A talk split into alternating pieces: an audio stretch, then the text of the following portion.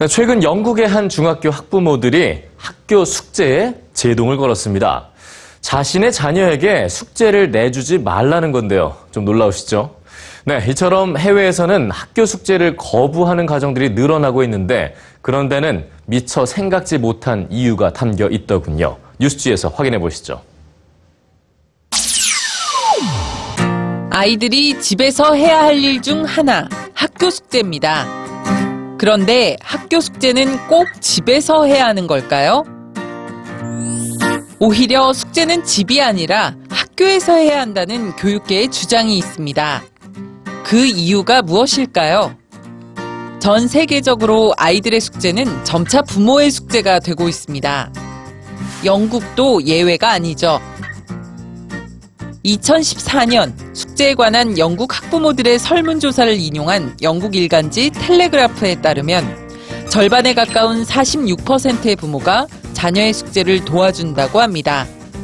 게다가 응답한 학부모의 4분의 1, 그러니까 100명 중 25명은 숙제를 아예 대신해준다고 답했죠. 부모가 도와주는 과목은 수학, 역사, 영어, 지리 순이었습니다.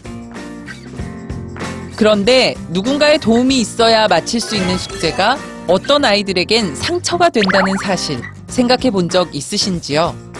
이 문제를 온 국민에게 제기했던 사람이 있습니다.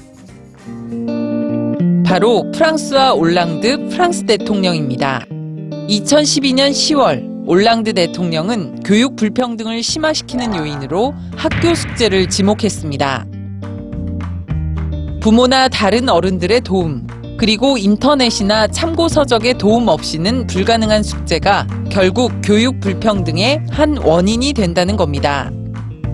이유는 간단합니다.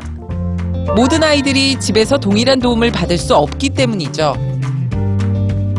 가정 사정 때문에 숙제를 못하거나 남보다 못한 숙제를 한 아이들은 학교에서 상처를 받을 수밖에 없다는 겁니다. 올랑드 대통령은 이 문제를 해결할 한 가지 대안을 제시했습니다. 숙제를 집으로 가져가는 것이 아니라 방과 후 학교에서 마치도록 하자는 겁니다. 수업이 끝나는 4시 이후 30분간 숙제 시간을 두고 부모 대신 교사가 학생들의 숙제를 도와주는 겁니다. 모두 동일한 조건에서 숙제를 하는 거죠. 교사의 업무량은 늘어날 수밖에 없습니다.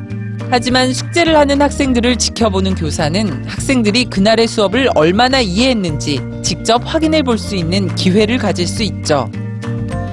숙제를 학교에서 하자는 프랑스 대통령의 제안. 여러분은 어떻게 생각하시나요? 그리고 우리 아이들의 오늘 숙제는 어땠나요?